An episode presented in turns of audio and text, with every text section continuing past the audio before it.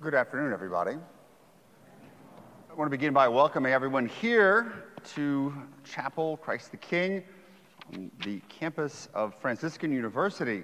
In a particular way, family and friends, those who have come out of town, and all of our clergy, priests, and deacons. For those who don't know me, my name is Father Bryce Sibley. I'm a priest of the Diocese of Lafayette, although I'm currently serving in New Orleans. And for the past four or so years, I've been Lilly's spiritual director and gotten to know Nikki, and it is just the greatest joy and the greatest honor to be able to be here for you and with you today with all of these people who love you so much. Um, the gospel that you chose is one that is not always chosen for weddings. I'm not expecting Lilly to do things that people would normally do. and so I'm not going to give the homily you normally expect me to give about this gospel. Because, what does it say? The rains fell, the floods came, the winds battered, and the house fell down because it was not built on solid rock. But the house that is built on solid rock will sustain the rain, the winds, and the flood. And so, normally, you would think the reason this passage is applied here is because of the importance for a couple to be married in Christ, that you are building your life together, building this foundation, building the sacrament on the rock of Jesus, the rock of his love for the church.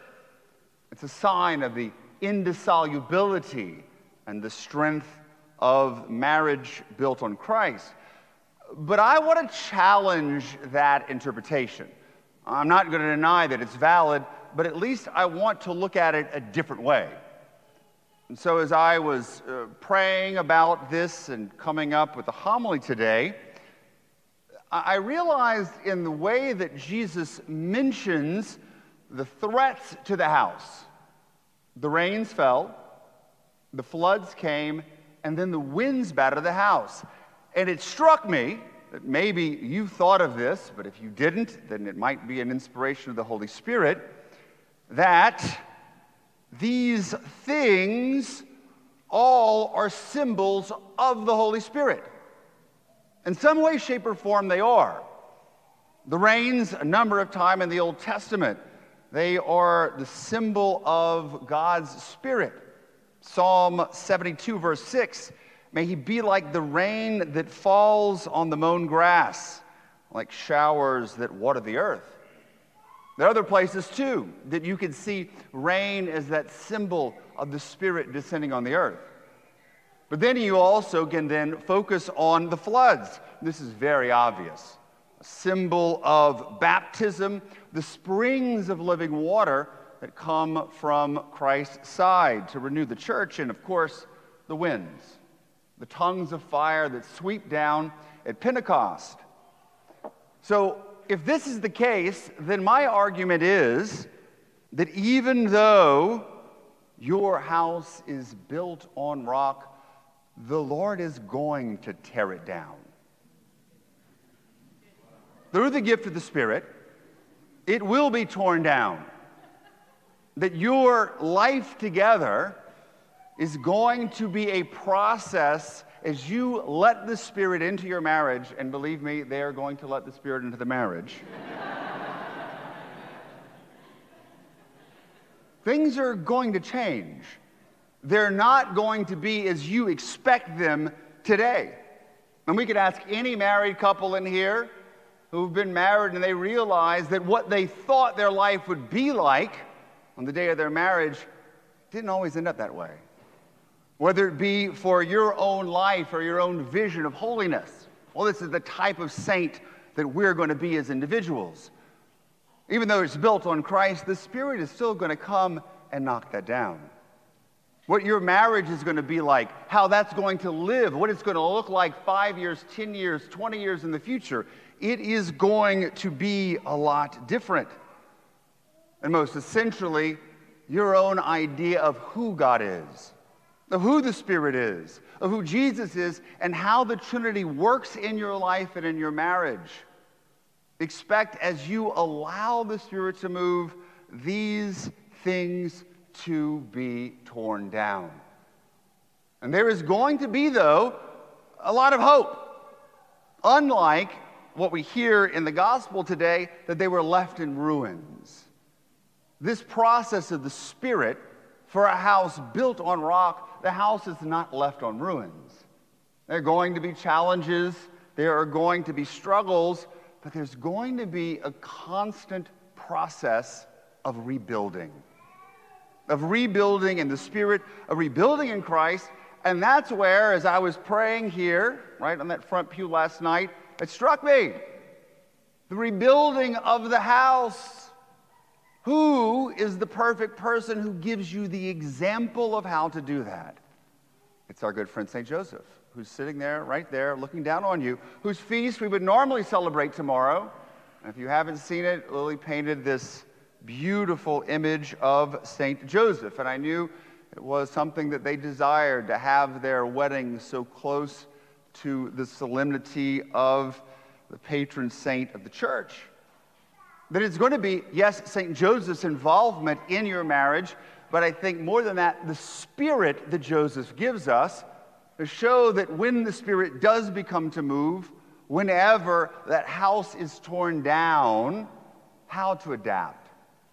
And so it made me think of Pope Francis's letter that he put out in December of 2020, Patris Corde, the heart of the Father, where he goes down the list of certain traits that St. Joseph has and what the church can learn from those traits and how we can adapt them in our own lives. And there were three that really stood out that I think is whenever the challenge comes, whenever the Spirit blows in a way that you did not expect, that St. Joseph gives us the path forward, not only for your life, but for all of us. So, the first thing that Pope Francis mentions is that Joseph is a tender and loving father. Tender and loving father, because in your own marriage, as much as there are going to be joys and strengths and gifts, you're going to recognize your own frailty and your own weakness. But the fact that even through it, God will still continue to work. And so St. Joseph helps us to look at ourselves and others, particularly our spouses, with great tenderness and with great mercy. That even through the struggles that you have as individuals, and learning to communicate and life together, and when the children come, and when things get stressful, and when you fail, that the Lord is still there. When the house falls down, there's no reason to despair. The Lord looks at you with tenderness and mercy, and He will look, encourage you to look at each other. Because the reality is, in the Holy Family, whenever something went wrong, it was always Joseph's fault. Was it Jesus' fault? Was it Mary's fault? Nikki, I'm not saying it's always going to be your fault, but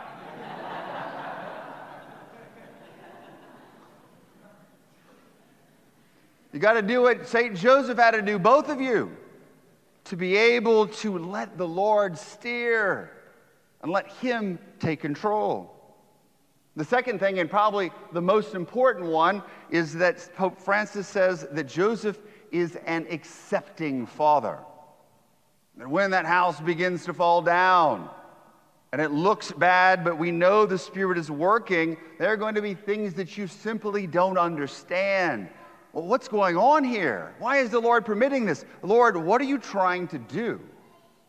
And like Joseph, you're going to have to set aside your ideas of, of how you think things should work, how marriage is really going to be lived out, and to be able to still pressing forward without fully understanding or without a full explanation. That's what happens. Whenever the Spirit comes, we've got to be able to realize that St. Joseph never tried to understand or ask the Lord for an explanation why he's got to pack up and move his family, why these crazy dreams keep happening. But he had to accept. And so we set aside the disappointment and the way that things don't work out as planned and the way the Spirit moves in your life, and to be able to, as Pope Francis says, confront reality with St. Joseph. And then, third and finally, he says that St. Joseph is a father who exhibits creative courage. Indeed, we're going to see problems. There are going to be things that break. But he says that we've got to be able to see these problems like Joseph and turn them into possibilities. God's not going to abandon you, just like he doesn't abandon his church but sometimes He's not going to be there to explain it to us and calls us to find solutions for ourselves. St. Joseph said, Oh, there's no room at the inn. I've got to be able to figure out a place for Mary to be able to have her child. Imagine all the decisions that had to happen on the way to Egypt while they were there and then back. Joseph took the courage and found solutions. And as a couple working together, loving together and living together, you are going to find solutions when the rains come and the floods batter and the winds come and blow down the house. But here's the reality. In conclusion, the Holy Spirit is not there to tear down your house to leave it in ruins. Not at all.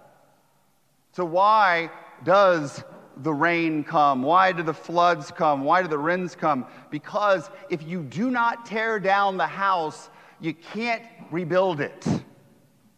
There can be no renewal.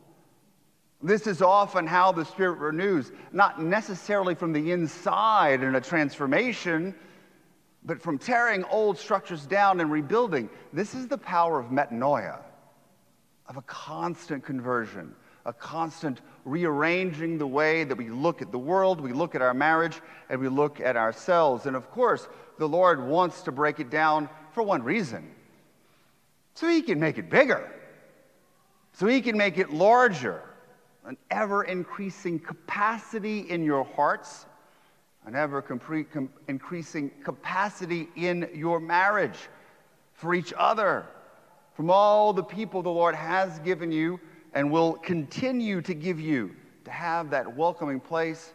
But most importantly, the Holy Spirit tears down the house to rebuild so that you can, in your hearts and in your marriage, have a larger home, a larger space for His presence. Amen.